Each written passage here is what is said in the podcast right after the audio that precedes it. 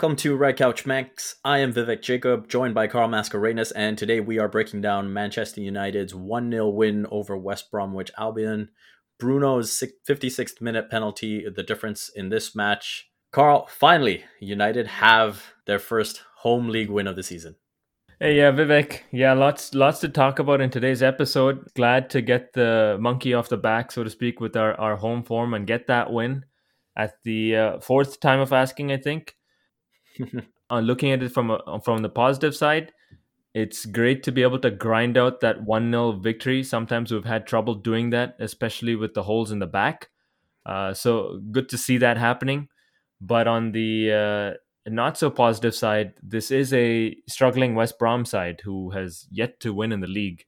Why we had to struggle so much in the first place, we can also debate that. Well, just to add some context to how much WBA were struggling, and frankly, how much uh, United have been trending downward, this could have been United could have been about to lose consecutive league matches against West Brom for the first time since 1980. WBA had won three of their last five matches at Old Trafford and could have become the first side since Arsenal between 1980 and 1982 to keep three consecutive top flight clean sheets against United. Wow. United have been having their home struggles. This is United's first home win since July 4th uh, against Bournemouth. So that's six league matches that they've had to wait. They managed to get a goal in this one with a penalty, of course. If they didn't score, it would have equaled a club top flight record of three home matches without a goal. And again, as you said, WBA entering this match were winless in 12 league fixtures. Now we can make that 13. Overall, it was a flat performance. Coming off the break, looking to build that momentum. United were just about able to take some momentum into the break. And so you needed to start this off in a, in a positive manner. I wanted more against a WBA side that was obviously looking to defend. They come out in a 5 4 1 formation, consistently had nine men behind the ball. I was expecting a more assertive approach from United right from the get go. I was very disappointed to see the starting lineup and and honestly to see the first 45 minutes. Okay, fine. We've got two defensive midfielders. I think we need to really look at when we actually use these two defensive midfielders. When we're playing against a team that's sitting back, and I was watching the way West Brom lined up, they just had one striker up, and even that striker was playing pretty deep. They clogged the midfield. They were like, hey, United we'll give you the wings. We know you suck at crossing the ball, so have at it all day. We've got the defenders to head those out, right? So we're not worried about your threat, but we know that if you bring it inside the center of the midfield, Bruno can unlock us with those passes. And so they tightened it up. At, at any point in time, anytime a United player had the ball in the middle of the park, they were outnumbered two to one, which means that they didn't have the time to unlock the defense, and they had to spread it out wide. Unfortunately, you got Juan Mata on on on the right wing. He's not a right winger. We all know that, and so he's literally just being wasted. At that point, Ole needs to make a decision. Okay, fine. If I'm going with this lineup, let me bring Mata in slightly. So even though he's playing in the quote unquote wing position, he's actually playing pretty close to Bruno in the center, right? And so they can start to interchange those nice one two passes and try to get that double team off of them, right? Mm-hmm. And then, you know, with Rashford or Martial making those slashing runs, we can come up with something. That's not what we saw at all. We saw a very, very passive United team who was passing the ball laterally and, and waiting for West Brom to make a mistake. And West Brom was extremely solid for the first 45 minutes. We had that one golden opportunity with Anthony Martial. Well played from United. I thought Harry Maguire did a fantastic job bringing the ball up. Uh, looked a little bit more like that 85 million pounds that we paid for. Uh, I must I must say he has looked much better in the past little bit. And uh, Telles did a good job finding Rashford, who in turn, you know, had a nice pass into Bruno. If you're Michael Owen or Tim Sherwood on the DAZN uh, commentary, you can you can give Martial all the uh, flack you want, but you know he did get the shot on target. Yes, he could have done a lot better, but I thought it was promising. I thought it was the start of things to come. Uh, sadly, it wasn't. What did you make of the way we played in the first half? So, interestingly enough, I was actually higher on the first half than you. I thought United were okay. I just wanted a, a, change in the formation. I didn't think you needed two defensive mids. For those listening in, United went to the customary 4 2 3 1 and had Matic playing alongside Fred, Scott McTominay getting a, a break because of the amount of time he put in on the international break. But I think I United could have just afforded to be a bit more aggressive on the attacking front. If a team is coming in with a 5 4 1 and continuously playing men behind the ball, I don't think United have to be as circumspect in their approach as they were. And so I thought there were more opportunities that they could have created for themselves. For Martial, I think this performance was very much like the performance he had for France against Portugal, where I actually thought he was doing a really good job getting in the right positions and making the right runs. It's just the finish wasn't there. Obviously, that is the biggest part for a striker to convert those half chances into goals. That is the difference. I do agree with Michael Owen in the sense that at this level, it's not just about getting a shot on target. It's about you being at that level where you're being paid to find those corners, finding the right type of finish. And I do wonder if the way the ball was coming into his path, if he was better off striking it cleanly on the volley with some more power, as opposed to, you know, the PlayStation R1 finish. I know I criticized Rashford for not going with the R1 previously. This time, uh, I'm gonna, I'm gonna say that Martial didn't need the R1 here. I think if he looks to put his laces right through it, he's probably putting United up uh, 1 0 there. And let's face it, I think in general, those are the types of finishes he goes for, right? He does like those cute finishes. And I thought it cost him against Portugal as well. There were opportunities where I think you've just got to smash it and uh, the goalkeeper is going to have no chance. But he does like to curl it around. He does like those little dinks over the keeper when he's in those one on one situations. And so it's the type of finish that I expect from him now. But I think if he could add that to his toolkit, you know, frankly, if Cavani has that same type of chance, I think he's the type of striker that's absolutely lacing it. Yeah.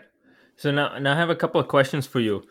You're, let's say, Ole, you're the manager. You saw that first 45 minute display. You come to the changing room.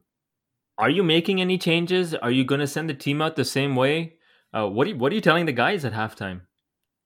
I'm telling them we just need a bit more. I don't want to send the message that this absolutely isn't good enough. I think we just need to change a bit more. And I'm either bringing Donny van de Beek on for, I want to say Fred, but at the same time, I thought he was effective enough. Credit to Matic, I thought this was one of his better performances as well. I, I thought, especially bringing the ball up, uh, you know, keeping maintaining possession, I thought he was solid in that. So it would have been a tough decision between one of those two to take them off. But I'm either looking at one of those two or I'm looking at Juan Mata. I think that is the type of change where Donny van de Beek, whether you bring him on for one of the defensive mids, I think he's the type of midfielder where you can give him the instructions that, hey, I'm taking off the def- this defensive mid, so I need you to hold yourself ac- accountable to help the team. I think he's the type of midfielder that will take that message and put in a shift. And then if he comes on for Mata, I think that's probably where he'd be most comfortable, where he doesn't have as much defensive responsibility, and you've still got the two defensive mids. And I think that would have added a bit more flair to United's attack. Why do you think he started Juan Mata? I'm still trying to figure that one out. I mean, I, I know part of the reason, but I'd like to hear your opinion. Frankly, I think part of the reason is because it worked the last time they played. And you look at before the international break, and this was something that we had a bit of a debate about when United played after the Newcastle match, right? And he went in with the same 11 that won that match. He's building that sort of you reap your own reward mentality where it's like, okay, you got the job done last time, so I'm going to repay that faith and start you again. The more and more I watch United play, the more and more I think about how much Ole has been scarred by that 6 1 defeat to Tottenham. Mm. because mm. now you can see he is picking players that he trusts.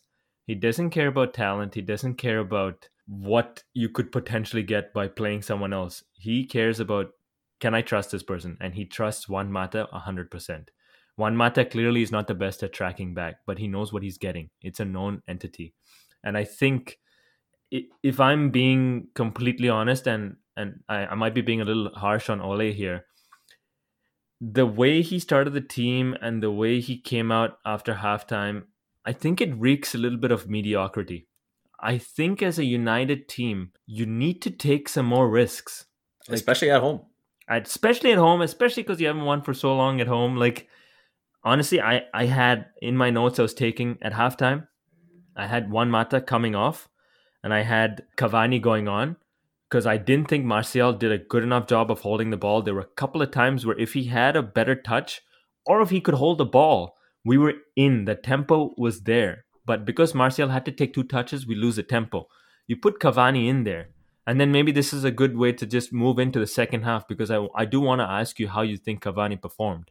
Because I think when he was in the center, you now pushed Rashford out to one wing and Martial out to the other wing. And I thought we looked a lot more potent that way. And I think West Brom was a little bit more worried. They had to get out to the wings a little quicker than they were before, right?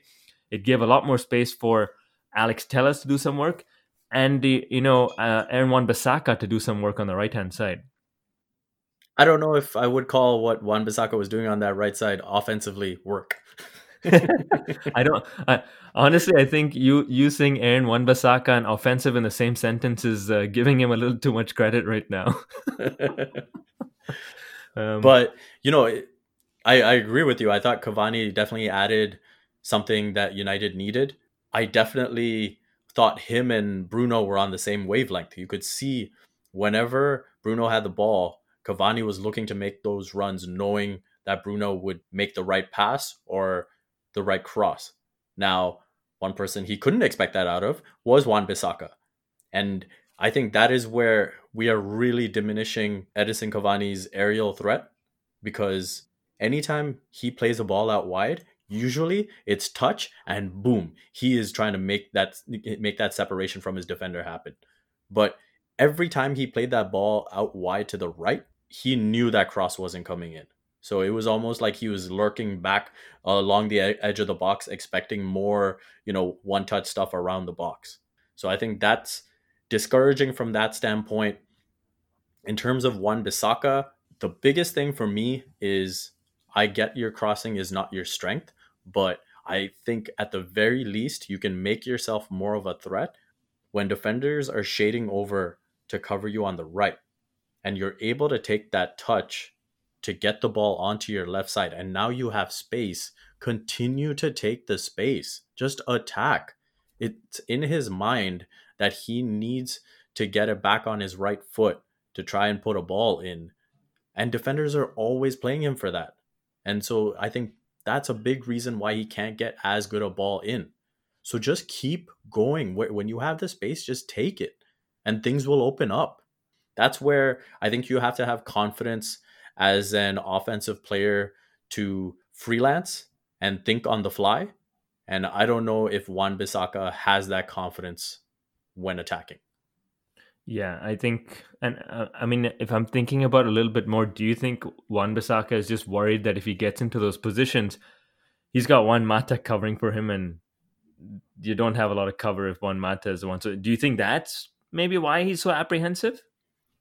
That that could be a factor because in the 39th minute specifically there was a perfect example of this where Bruno has the ball at the uh, edge of the box in front of goal and he sees space on the right and he plays a perfect through pass that if Wan Bissaka just makes the run he is there to send in what should be an easy ball for a goal across the box.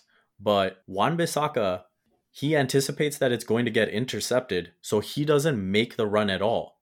Wan Bissaka, not everyone can slide tackle like you. Not everyone has those legs. So don't expect ev- everyone else to make the plays that you would normally make. Just go ahead and go for that run. Trust that Bruno is going to find you. The irony of it all is the fact that the defender slid, couldn't get to the ball. Then Wan Bissaka is like, oh, he didn't get it he still has time to go get the ball and then he gets it. Think about how good that ball was. The fact that the defender could slide not get there. Wan Bissaka doesn't run the first time and still gets there on the second time of asking. Yeah, no, I completely get what you mean. And the frustration that Bruno showed after that, I, I felt like if he could, he would have probably strangled Aaron for for a little bit there because that was the that was the regular theme throughout the evening. If we if we were to you know move into the second half because we had uh, probably an action packed ten minutes, I would say just after the fiftieth minute. In, in mm-hmm. the fifty first minute, once again for all those David De Gea naysayers, he makes this fantastic save with his feet. Surprise, surprise! When uh, the West Brom player got a cross into the box from the right hand side, it came onto the left. I think it was Townsend who got it onto his left foot and had a really nice shot that was going into the far post. De Gea saved it. Carl, I'm telling you, I said this earlier in, in one of our episodes, and I'm saying it again. David De Gea is back at his best. Yeah, I mean, that save he made wasn't an easy save because there were a couple of bodies in the way. So for him to anticipate where that was going was just like he was miles ahead of the play.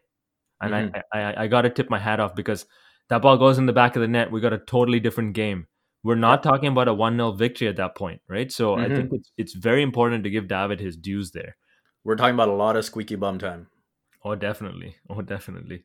And then right after that, West Brom gets a penalty. Is that a penalty for you? It wasn't a penalty for me because I thought Bruno got the ball first. After that, the player was on, honestly just making the most of the contact. And I thought the commentator was completely out of his mind. Whatever Tim Sherwood is on, in terms of having it out for Ole and United, this commentator was on the same thing. When Martial got pushed in the box, I didn't think that was a penalty. He didn't think it was a penalty. And he's like, we start calling that, that's that's going to be a we're going to have penalties 10 to 12 times a game. Yeah, I remember him saying that. He even said like, "Hey, just because you have contact it doesn't mean it's a penalty." Right? And now the exact same thing happens and he wouldn't even acknowledge that Bruno got the ball. He wouldn't even acknowledge it.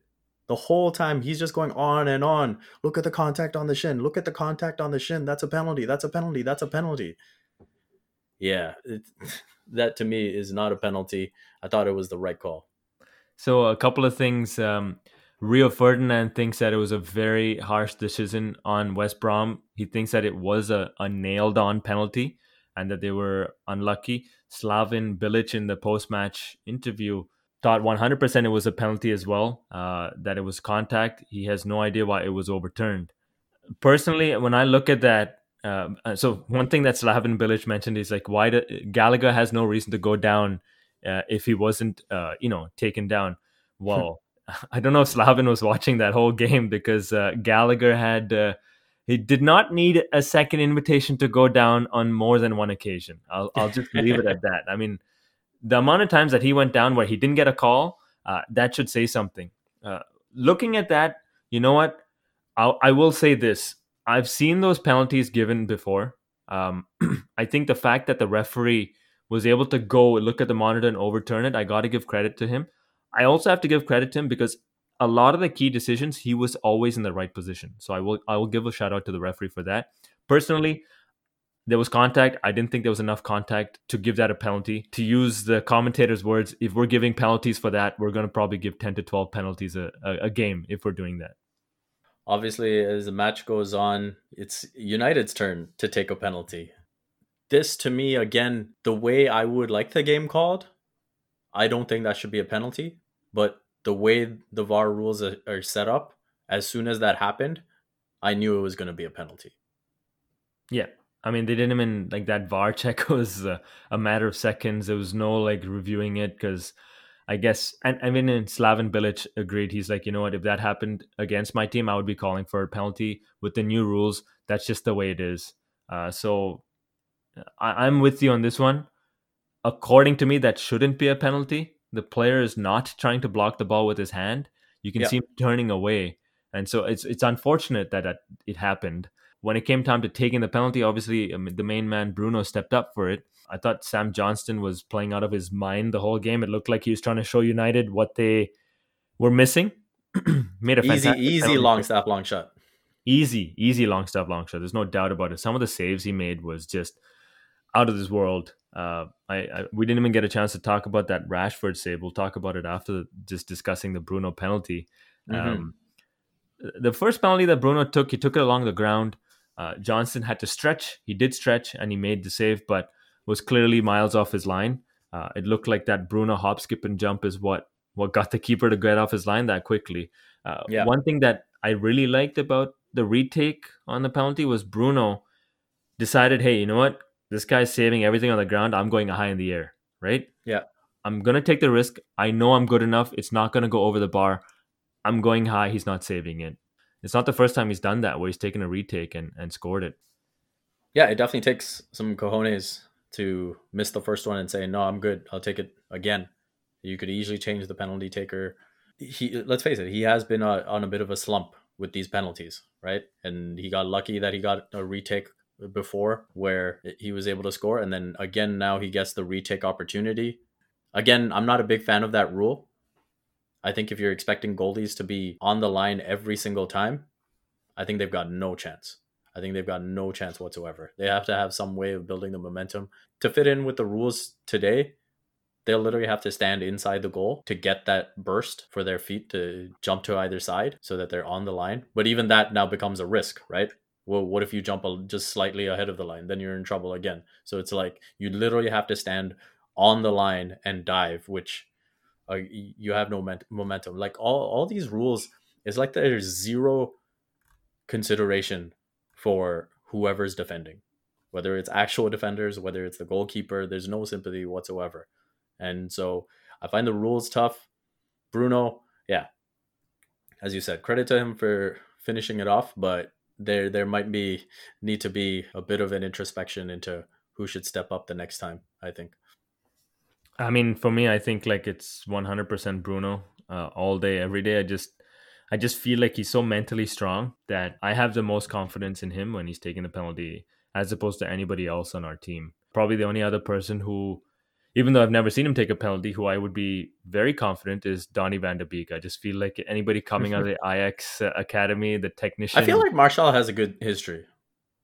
Yeah, I guess I don't know how how it'd be good to see how many penalties he's taken for United and how many he's scored. Um, but that's that's a good point but yeah, we saw we saw Rashford and Pogba go back and forth last season with very disappointing results. So I think those two could maybe stand at the back of the line.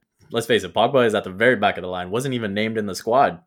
To me, you know, just to quickly touch on that, I think that is a direct message from Solskjaer saying, I have stood by you from day one. Anytime someone has tried to insinuate that you're not giving your all, insinuate that you're not performing at the level you're, you're supposed to. I have defended you. I've done everything I can do for you. And the first chance you get, you're going off and, and saying something as garbage as, oh, being basically being away from United is a breath of fresh air. Get out of here. I think that's the right message to send. And yeah, like I said, I'm, I'm ready for his time to be done. Yeah, I know they they mentioned that apparently he had an ankle problem after coming back from international duty. I'm 100% with you. I Ole sending a message here. Like, come on. Like, okay, we might have paid 90 million from you. I'm still a manager. So you you better respect this club and you better respect me, all right? Enough is enough.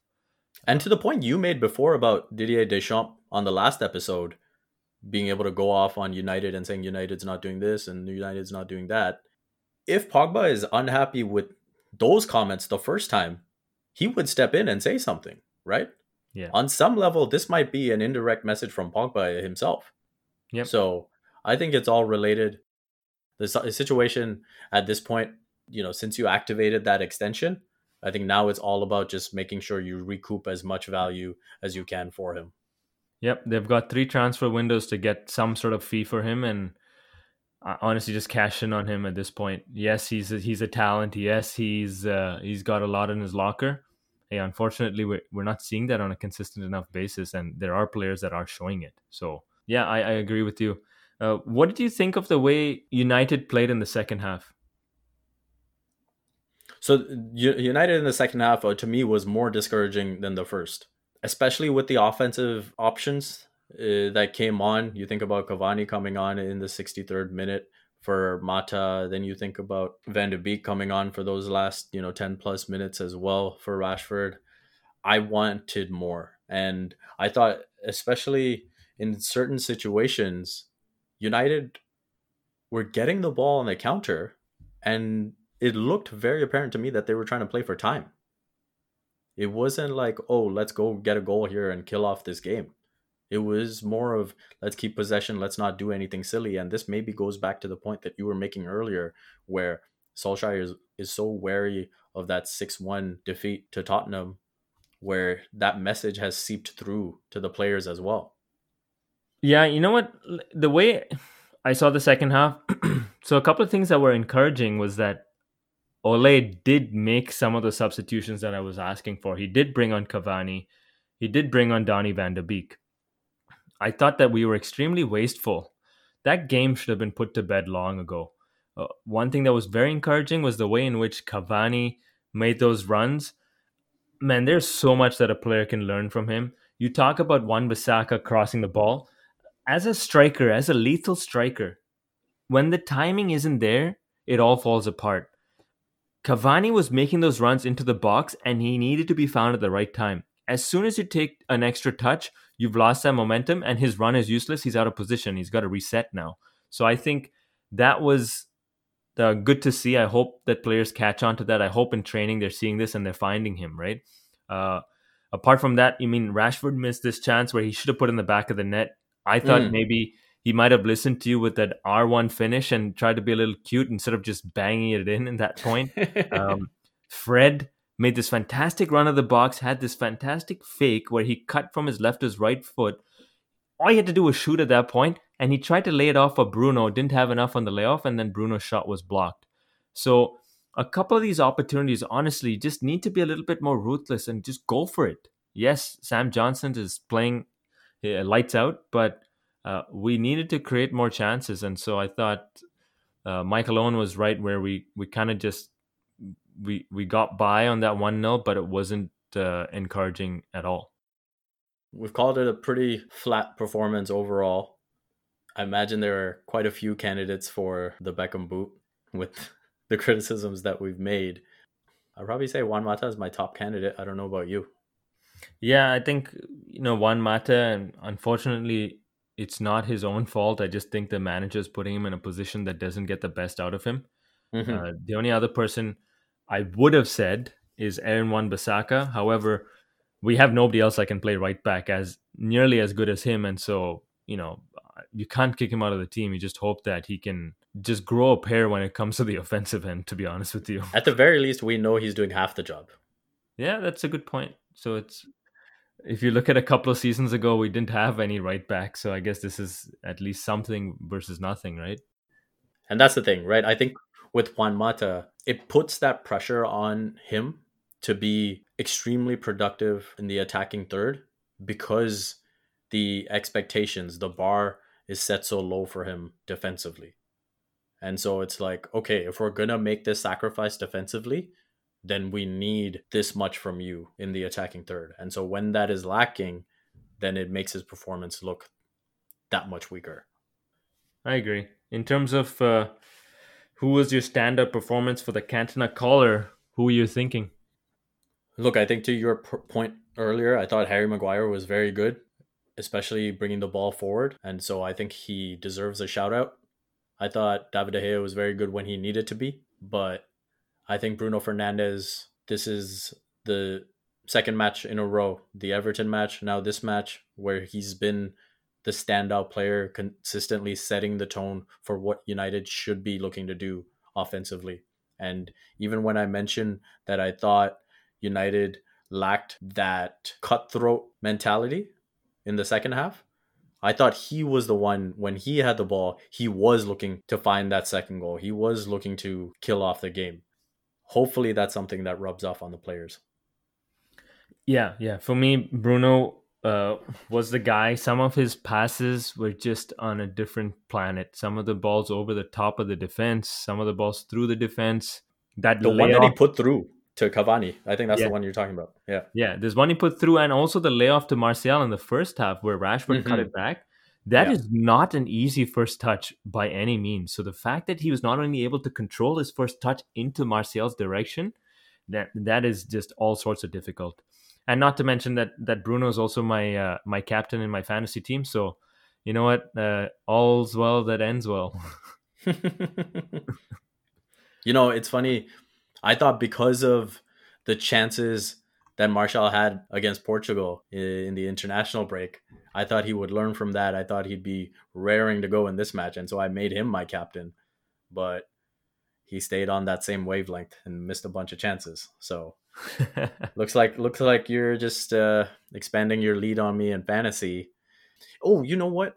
One thing we have forgotten, we need to touch on Alex Telles a bit more. Just this being his first league start. Yes, yes. I thought he was, uh, you know, for for his first league start, I was I was happy. I think there's a lot of promise that lies ahead. I think he was being uh, risk averse in some of the things that he was doing, where he was passing back instead of forwards. But it's natural. It's your first game in a while. Let's be honest. In a United shirt, um, I think there's a lot of potential with his crossing. I'm really liking those corner kicks, but Bruno's trying to get Alex Telles. Uh, uh, it's just a matter of time where we before we see a golazo top corner. I can see it coming right now. It's going into Rosette, but hey, it'll come. yeah, those corners were definitely interesting. Yeah, I thought it was a solid performance. When you see that noticeable difference in the talent, the floor becomes so much higher in terms of what you expect. We talked about in terms of what players are capable of, in terms of what Mat- Juan Mata is capable of. The floor is that much lower because of his struggles defensively. Luke Shaw, again, his floor is that much lower because of how he can hurt you defensively and his lack of defensive awareness. With Alex Telles, the floor is much higher. And I thought that is what became apparent to me in this match because it wasn't I wouldn't call it a great performance. I would I would say it was a solid performance. And still that is something that I would take over Luke Shaw pretty much any day of the week. And so, so for you going into this Istanbul game, uh, you making any changes to that starting eleven? I mean, first off, you know what the plan is going to be from Istanbul. It's not going to, you know, di- diverge much from what they did at home. Demba Dembaba is going to be up top. They're going to look to play off of him. Are you sure their strategy is not going to be, hey, let's give United a corner kick so that we can score a goal when they take it? oh man, yeah, I, I expect Fred and Scott to be starting that that match. I think Matic will be back on the bench with Scott having had the break that he needed. I don't think we'll see Tuanzebe play just because of the struggles in that Istanbul match first. I think that will weigh heavily on Solskjaer's mind. We've seen how things can play with his mind. And so those mistakes, I think Tuanzebe will be left out. So I, I think you can pretty much expect the same back four. Fred and Scott together in the midfield. And if anything, I think the only changes we'll see are Van de Beek for Mata and possibly, possibly Cavani for Martial. Interesting. I think uh, the one thing I can see happening is Mata coming out, and I think Cavani's coming in, and I think uh, Rashford and Martial aren't going to be on either wing. Interesting. I don't think Van de Beek is going to start. The more with each passing game, I think you sound the what you said in the beginning sounds more and more accurate. I think Ole is sending a message. Hmm. Yeah, that might be the case. That might be the case. I just wonder if maybe now a window has opened for Van de Beek if Solskjaer continues to leave Pogba out of the squad. Yeah, Because that was maybe an impediment that he had in terms of access to the, the starting 11 that isn't there anymore. No, fair enough. I think that's it for for today. The only thing I do want to point out is because you know there's there's always a crisis at Manchester United, or so there seems to be when you read the news. United is in the top half of the table.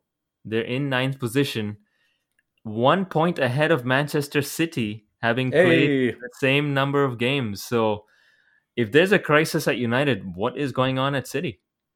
Yeah, I, I, I said this on the last episode. I think City have been just okay so far on the season. I was even reading that this is their lowest points tally at this stage of the season since Mark Hughes was manager in 0809.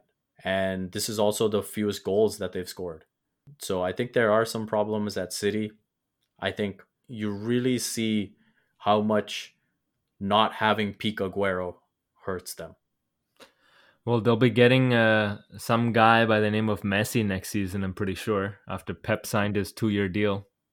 but yeah, I, I I'll say it right now. I do not think Man City are an automatic place in the top four.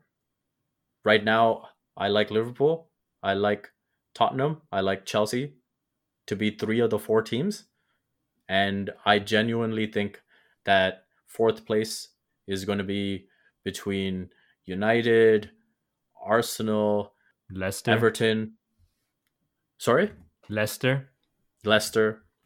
Yeah. So I think it's going to be interesting. A reminder we are on Twitter at Red Couch Banks. If you enjoy the show, we encourage you to subscribe and join us after every match and let your friends who might be interested know about it too. Reviews and ratings are greatly appreciated on behalf of Carl and myself. Thank you for listening to Red Couch Banks.